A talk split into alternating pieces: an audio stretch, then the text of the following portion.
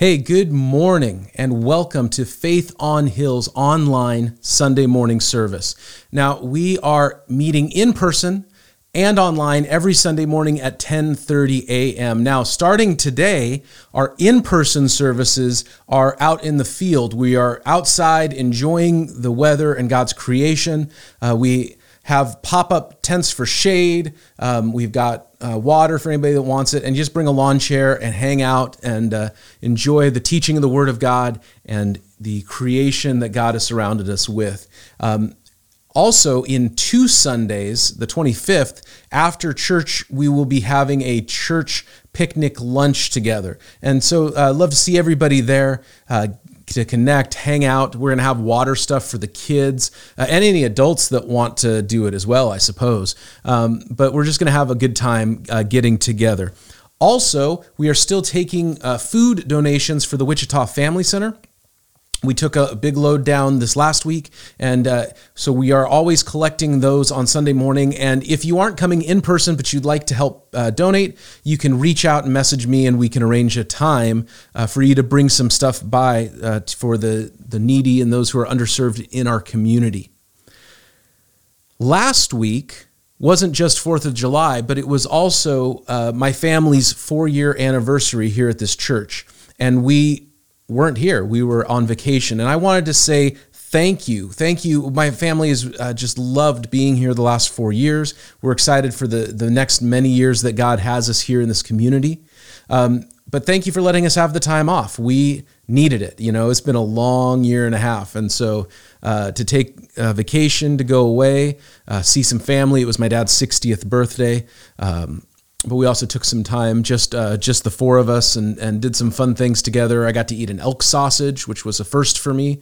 Uh, got sunburned. Uh, went went and saw some. Uh, you know, just some friends and people we hadn't seen in, up in Seattle area for a while. So, uh, I wanted to say thank you for that. We're also excited for our fifth year here at Faith on Hill, um, re-engaging with the community. I don't believe that our work in the community ever stopped. Um, it just changed for about a year and a half. But as we start to re-engage with our community um, and relaunch, relaunch our kids' church, uh, relaunch things that have been absent because of COVID, and as those restrictions have gone away, uh, we're we're moving forward safely and uh, doing all of the things that uh, we feel that Jesus is leading us to do. So couldn't be more excited. Uh, finally, at the end, you know, we, we have our time of Bible study. If you have a Bible, open it to the book of First John, chapter 4. But at the end, we're going to respond through prayer and worship. And I do want to let you know and invite you, and if you need to pause this so you can go grab the stuff, uh, but we are going to take communion together. So uh, if you have juice and bread or juice and a cracker or, or water and a saltine cracker, it doesn't matter. The, what matters is in our heart. Uh, so we'll be observing communion together at the end of our time. If you have a Bible open to 1 John, and let's see what the Word of God has to say to us this morning.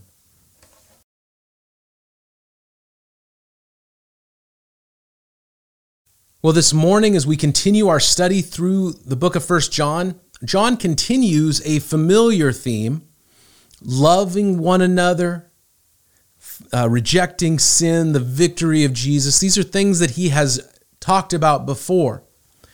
So, what I want to do this morning is go over these verses and, and give some Bible study sort of comment. And then I have a short message to share at the end about the big idea. Because what I think happens is as people read the Bible, study the Bible, one of two things happens.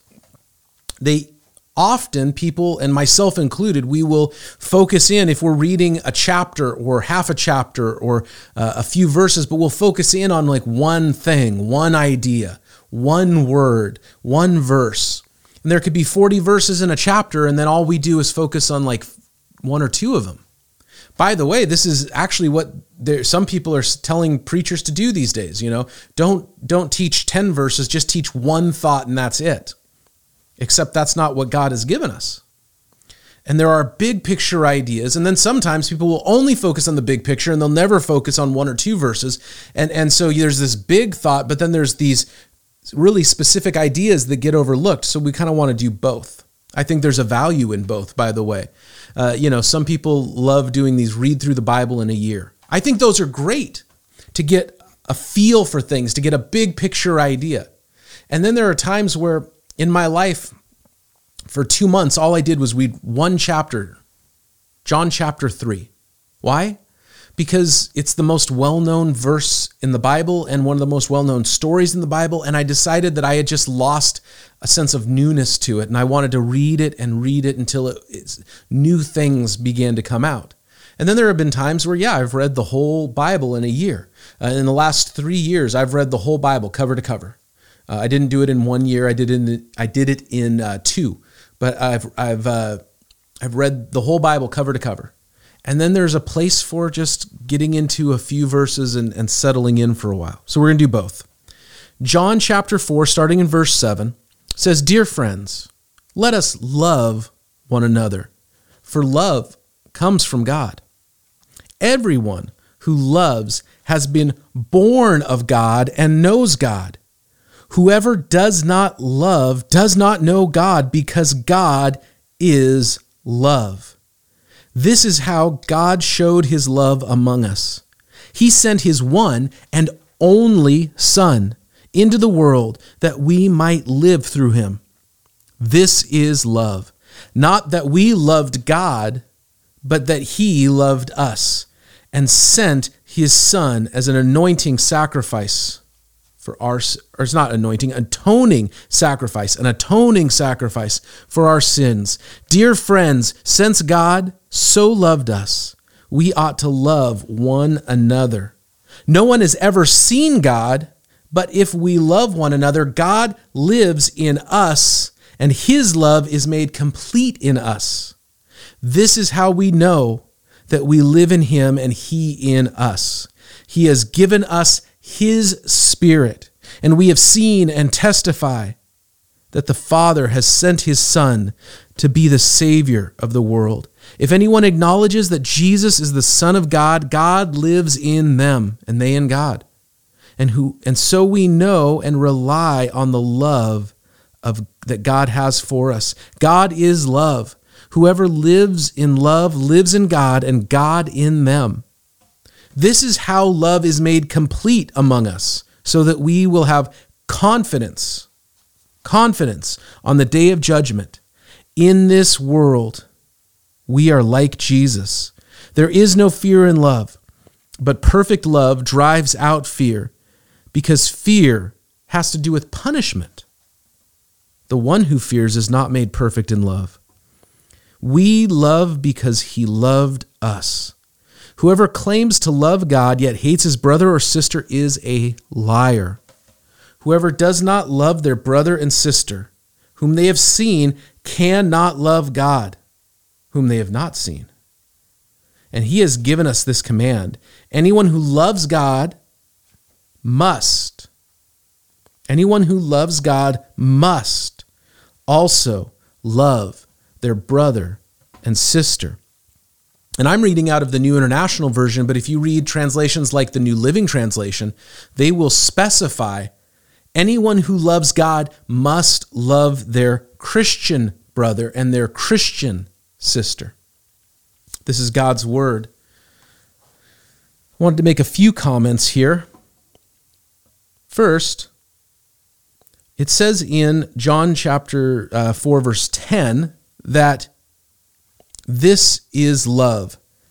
Not that we loved God, but that He loved us and sent His Son as an atoning sacrifice for our sins.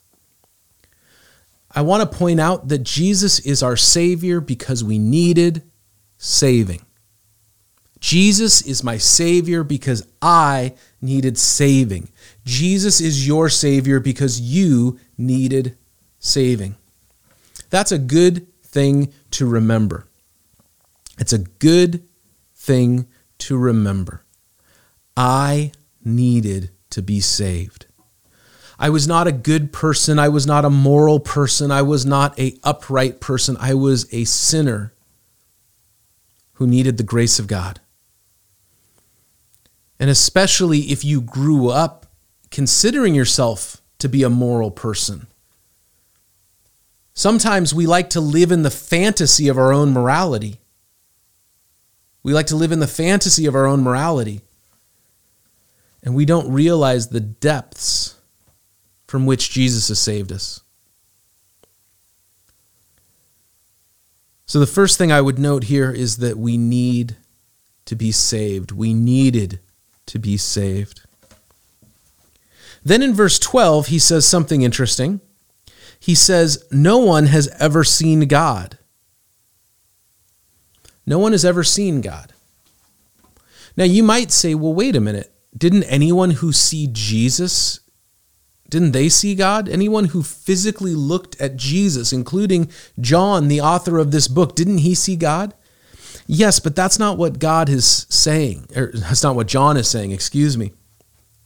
Um, in John, the Gospel of John, not the book of First John, but the Gospel of John, chapter 1, verse 18, John writes, No one has ever seen God, but the one and only Son, who is himself God and is in closest relationship with the Father, has made him known. So, what John is trying to say is no one has seen God. Back in the uh, Hebrew scripture, you, you might remember Moses. Moses, you know, is the guy who uh, said to Pharaoh, Let my people go. And they crossed the Red Sea and brought the Ten Commandments down. Um, Moses wanted to see God. And God said, Moses, if, if you saw me, you would die. But what I'll do is I will let my spirit pass by, and you hide in this little cave, and I'm going to cover it, and I'll pass by. And then afterwards, you will see the what the Bible calls the afterglow of God's Spirit. And in some uh, church circles, they have these afterglow services where the idea is to just be aware of the presence of God. And, and Moses saw whatever the physical, tangible results were of the presence of God in some direct way passing by a place. But no one has ever seen God except for Jesus. And that is what John is speaking of is the, the humanity of Jesus, that Jesus was the bridge between God and people, that Jesus was the bridge between the perfection and the, the holiness and the, the immense awe and reverence that is that is surrounding and worthy of, of God. And all of the rebellion and sin and selfishness and mess and dysfunction that has surrounded humanity. And Jesus is the bridge, the way to connect the two. So, what John is saying isn't that, oh, you know, no one's ever seen God, because no, he's saying that Jesus is the, is the bridge between humanity and the divine. And that because Jesus, the Son, was obedient to the Father, even though he was equally God with the Father, he lowered himself and became that bridge for our sakes. Then in verse 20, he says, Whoever claims to love God yet hates their brother or sister is a liar. For whoever does not love their brother and sister whom they have seen cannot love God whom they have not seen. A connected theme seeing somebody versus not seeing somebody. It's kind of an old sitcom trope. You know, the the the character in the sitcom who says, "Oh, I've got a girlfriend in Canada." No one's ever met them and they're like, "Yeah, sure you do," right? But there's something about being in tangible community with somebody. And what John is saying is it's easy to say you love God because you can't see him. Anybody can say, "Oh, I love God." Yeah, oh, I love Jesus. I've had when you're a pastor, I've had so many people say, "Oh, I love God. You know, I'm good with God." But then there's no connection to their lives. And John's saying, "Hey, you claim to love God, and yet your brother or sister Maybe literal, but more likely he's speaking of your spiritual family. We've been adopted as sons and daughters of, of God through Jesus. And so, hey, I, oh, I love God. I can't stand those people over there. I can't stand that church. I can't stand that person. Wait, what? John's saying, if you say you love God, then that should be shown by loving his people. It's easy to say I love God, it's a lot harder to love the person next to me. Does that mean that if I don't go to church, I'm not a Christian? Does that mean that if there's somebody at church who um, is is not nice, is a even a bully, that I shouldn't have boundaries? No, not at all. Don't hear what I'm not saying. There are churches that are not healthy. You hear about toxic communities. There are people who are not healthy. And so you should have reasonable boundaries. I, have been pastoring in churches long enough to have seen a few things. And I remember, you know, I being in a conversation once where somebody was was just being terribly sort of abusive verbally. And, and it was just like, hey, we're not going to do that here. We're to we're to talk respectfully to each other. We don't have to agree, but we're to talk respectfully. A person left the church. What, what John is saying is that you can say that you love God, but if there isn't some reality to it, and this is a big theme that he has gone on again and again and again, if there isn't some reality to it, then what good is it? And you prove it by the outpouring of things. So, the, the final thing, and it's not really in my notes, but I did want to make a comment about verse 18. He says, There is no fear in love, but perfect love drives out fear, because fear has to do with punishment. The one who fears is not made perfect in love. I believe that there's somebody who might hear what I just said and, and then thinks of this in terms of like, what do I have to do to not get in trouble? Do I have to go to church a certain amount of times? Uh, do I have to be a doormat for somebody? Do I have to um, do a certain amount of nice things, take a certain amount of meals to somebody after they've had a surgery or something, and that will show that I love people and that will get me in good with God? That's not what I'm saying. Religion is driven by fear. What we would think of as religious systems are often driven by fear. Do these things or else. Fear has to do with punishment. If you heard what I said and you're afraid that then you'll not be a good enough Christian or a good enough person, that's missing the point. All of this talk about love isn't about being good enough so I don't get punished. It's choosing to walk in the freedom and the liberty that we've been given so freely through Jesus. God has good plans for us. God has good plans for you. And these, these things that come up in our daily lives. You know, we've got this big overall idea of faith, but then, you know, what happens when something happens in your family, in your community, in your neighborhood, in your church, and you don't like it. You don't like that person. You're against what they're doing. It's easy to say, oh, love God and love people until people get involved. And that's when you find out whether the love of God is really ruling in our hearts or not. There are Christians who don't want anything to do with church. And I'll be the first to say if you got hurt at a church, if you had a, a, a toxic church experience, I'm sorry. I believe you. And, and if you need to just let somebody hear it. Even if it was this church maybe i wasn't even here. You know i talked earlier about last week being our four year anniversary we were like oh decades ago something happened at that church at faith on hill. Well i'm the guy here now so i'm totally willing to hear from you. But but to say i won't be part of god's people that's like saying you want to be my friend but you don't want to be friends with my wife or my kids. It's not going to work and if I say I want to I want to love God, I want to follow Jesus, but I don't want anything to do with Jesus' people, it's not going to work. Now, there are these bigger picture ideas that John has been talking about. And we've been touching on them. Love the people of God. Flee from sin. live in the light. These are big ideas and big themes. And it's it's like John keeps it's not like chapter 1 is live in the light, chapter 2 love people, chapter 3 this he kind of weaves in and out. And you might have noticed that we keep coming back to the same ideas. I think there are three big ideas, three big lessons. And interestingly, another book that John wrote, the book of the Revelation, might give us some insight into these three lessons.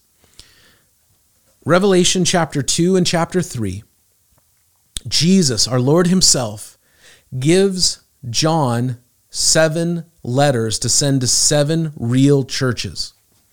So Jesus says, John, I want you to write this down. You are going to be my secretary, my scribe. I am going to give you a letter for each of these seven churches. And these churches are real historical churches. And three of the seven churches, I, I, think, speak really directly to the big ideas of First John. How do we live as Christians? In Revelation chapter 2, Jesus writes to the church in the city of Ephesus. And this is the same Ephesus that the book of Ephesians was written to, the same Ephesus talked about multiple times in the book of Acts. It's a big church. It's a well known church. It's an influential church. Uh, if you study church history, you find that for the first three, four hundred years of the church, the city of Ephesus and the church in Ephesus was incredibly important and influential. And Jesus speaks this to them he says, Hey guys, and I'm going to paraphrase, you can go and, and read on your own. It's your homework, Revelation 2 and 3. And I, by the way, I think the book of Revelation, especially, is great. The whole book is great. But the first three chapters, first four chapters are amazing. And many times Christians, because they're they don't want to deal with the stuff that happens in chapter six onward with the symbols and the prophecy, and they go, Oh, I don't want to deal with that. And they miss out of the epic, packed full goodness of the first four or five chapters of the book of the Revelation. And in Revelation 2, Jesus says, John, I have this message to the church in the city of Ephesus. And he talks about how they've held on to truth and they haven't fallen for bad doctrine and they haven't gone to weird teachings and they've stood firm in the, in the gospel and the word of God. They haven't compromised any theology. But he says, I have this against you you've left your first love. You've left your first love. You know all the right things, but it's all in your head, it's not in your heart. You say all the right things, but it's because you know that's what you're supposed to say, it's not because it's what you want to say. And what Jesus is saying to these three to the church in Ephesus is that love is more important than truth. That being right about certain doctrine isn't as important as having your heart full of the love of God and love for people.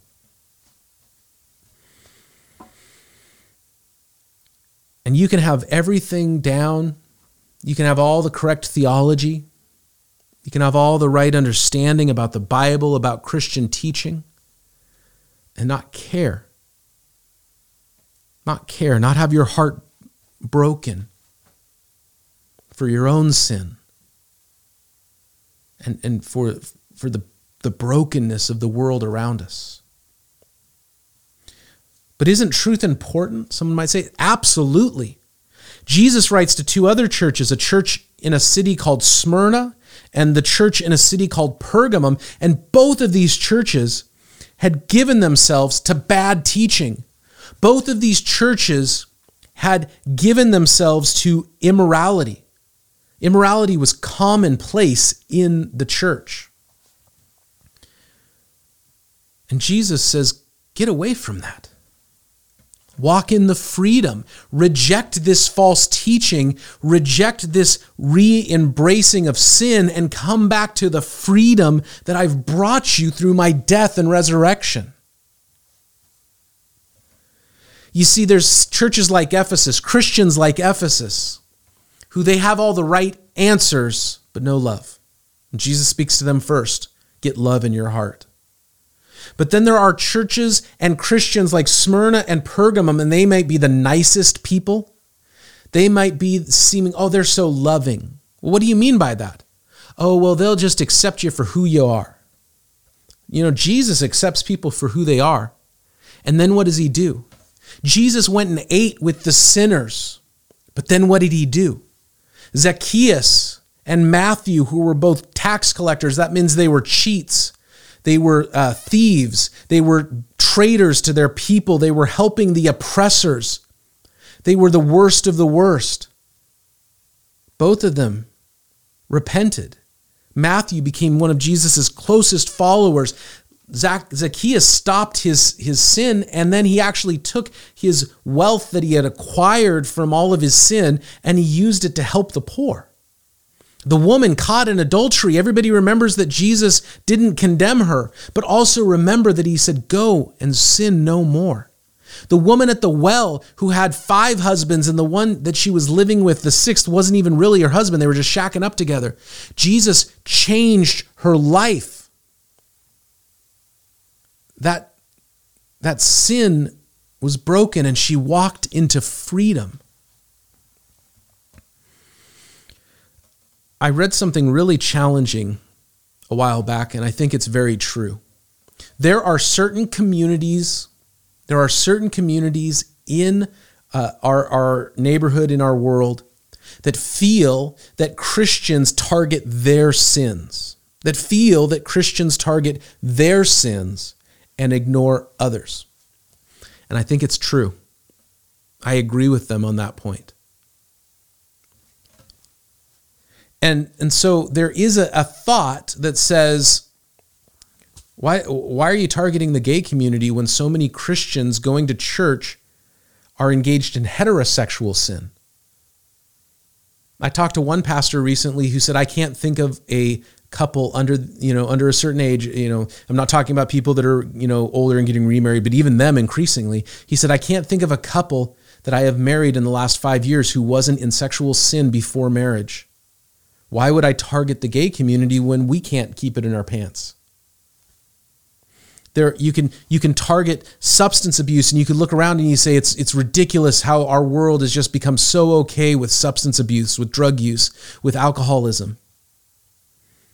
And then the church says nothing about division and bitterness within. Churches are allowed to have people hate each other for years or churches are allowed, there are Christians who feel free to say things that are blatantly racist. We speak the freedom of God to those who are in the bondage of sin, who are in the bondages of drug and alcohol, who are in the bondages of sexual immorality. We speak the freedom of God. Come out of this. There is freedom from pornography. There is freedom from uh, there is freedom from substance abuse. Absolutely. But there's also freedom from racism. There's freedom from bitterness. There is freedom from gossip. There is freedom from lying. These things are all true, and we preach the gospel to all people.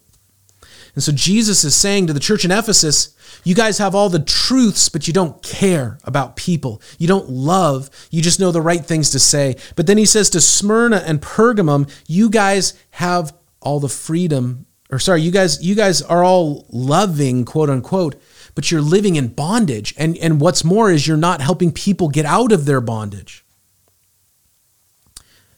And then finally, he writes to a church in a city called Laodicea. This Laodicea church, Jesus says, You guys aren't hot or cold.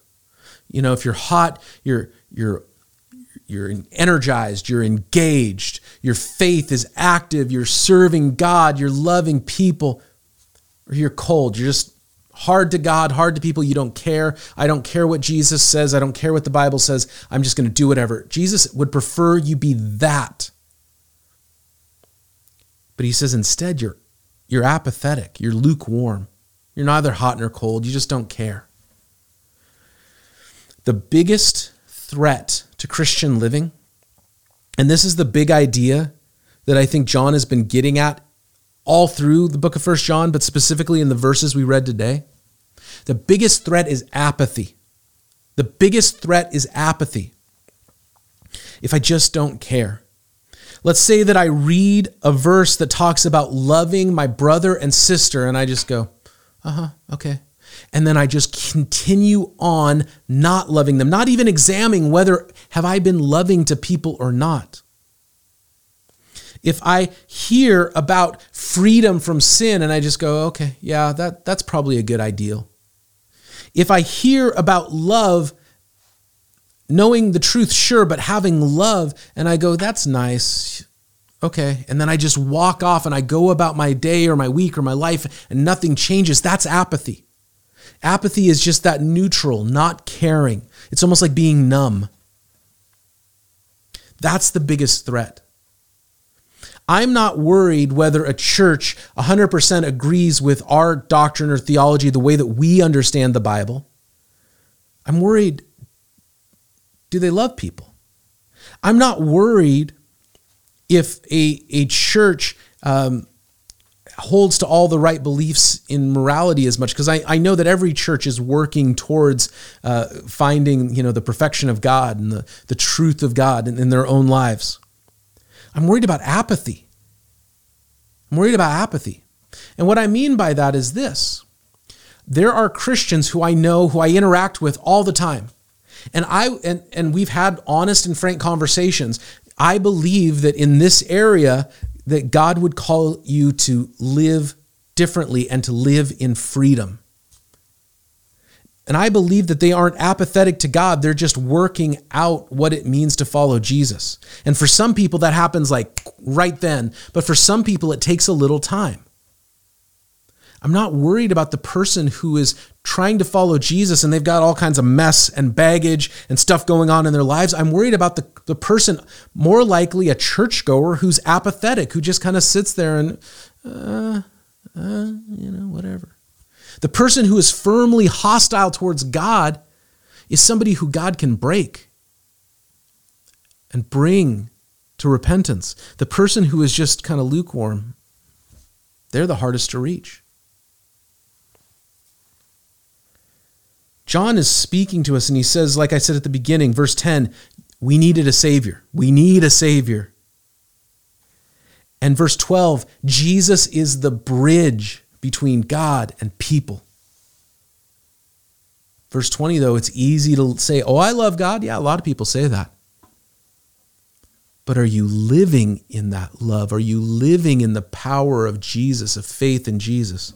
And, and like I said, these three churches that Jesus had John write to in the, in the book of the Revelation. They're pictures for us. We got to choose love. Truth is important, but truth without love doesn't do anything.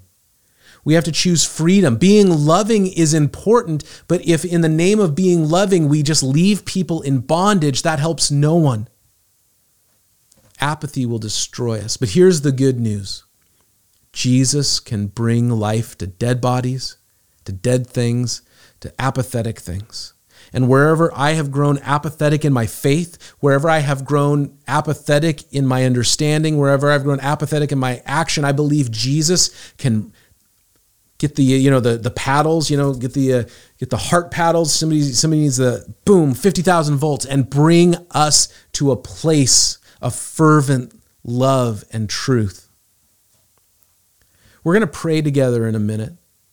And I want us to pray together as we take communion in a prayer, rejoicing in the victory of Jesus, and at the same time asking God to search us and to draw out where we need freedom, where we need love, where we need apathy removed.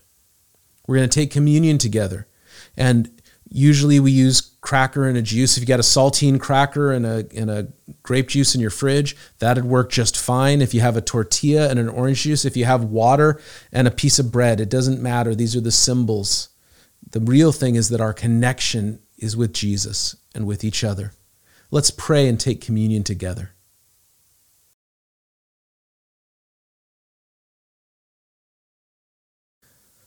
Well, as we have spent time in God's Word, God has been speaking to us. I, I, believe that the Holy Spirit moves in and through us and speaks to us from His Word, from the preaching and the proclaiming of His Word and His good news. And so we want to respond to what God has said to us. We also want to be obedient and observe what the Lord gave us. That on the night he was betrayed, he took bread and he passed it around. They were, of course, having that Last Supper, that famous meal where Jesus had a, a meal with his disciples before um, he was betrayed. And he, he took a piece of bread. Now, I've got this little wafer, but it's actually not far off. The bread they would have had would have been a flat bread, no yeast, because they were observing the Passover meal. And yeast in the Bible is always a picture of sin. It doesn't take much, just a little bit, and it affects the whole dough. And in the same way, a little bit of sin, it doesn't take much to kill a person. And so Jesus took bread that had no sin and he said, Here, take. And he broke a piece off and he passed it around and they all broke pieces off. And he said, Eat, this is my body broken for you because Jesus had no sin. Jesus never once sinned, he never lied, he never was jealous in a sinful way. He never wanted something that wasn't his in a sinful way. There was no hate in him. And so we take his body and we remember him broken for us, beaten for us on our behalf.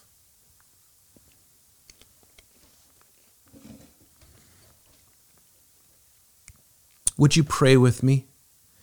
Holy Father, thank you that you loved us when we hated you. You loved us when we hated you. Thank you that you sent your son Jesus to save us, and it was his body broken and bruised, whipped, spat upon. It was his body that was the worthy sacrifice to save us. Holy Father, we thank you that you have sent your Holy Spirit to empower and comfort us, your people, as we await the return of our Lord Jesus Christ. And Lord Jesus, we thank you that you were obedient to the Father even to death on the cross. You who had done nothing wrong died a sinner's death. You died the death of a guilty person because you took all of our guilt and put it on your shoulders. And we praise your victory over sin and death. And we claim new life in you through faith. And all of us who are in Christ live in that new life. And any hearing my voice who doesn't know if you're in Christ, you can claim that and pray that this morning. And God the Holy Spirit, we ask that you would fill our lives today for the believer that you would empower us with the fullness of Jesus, for the non believer that you would bring them to faith and salvation and forgiveness. Drive out any apathy in our hearts and replace it with the love of God that is found in Christ Jesus through the Holy Spirit. And we trust that you are doing your work just as you have always done. And we believe these things in the name of Jesus, whose blood was shed for our sins. And at the end of the meal, it wasn't at the same time, at the end of the meal, after they had taken the bread and eaten it, at the end of the meal, Jesus took a cup of wine and he drank from it. And then he passed it around and he said, Take and drink. This is my blood that is shed for you. And we usually do individual cups both for practicality and for hygiene. But what Jesus was doing was saying, Here, drink. Everybody's drinking out of the same cup all of the same stuff is getting in everybody. But Jesus brings cleansing and healing. So let us drink together and remember that Jesus' blood has removed all sin. And any who are not in Christ, that offer for a full pardon, a full forgiveness is there. And all of us who are in Christ, we can live in peace and hope and victory because of Jesus' work. Let's remember together.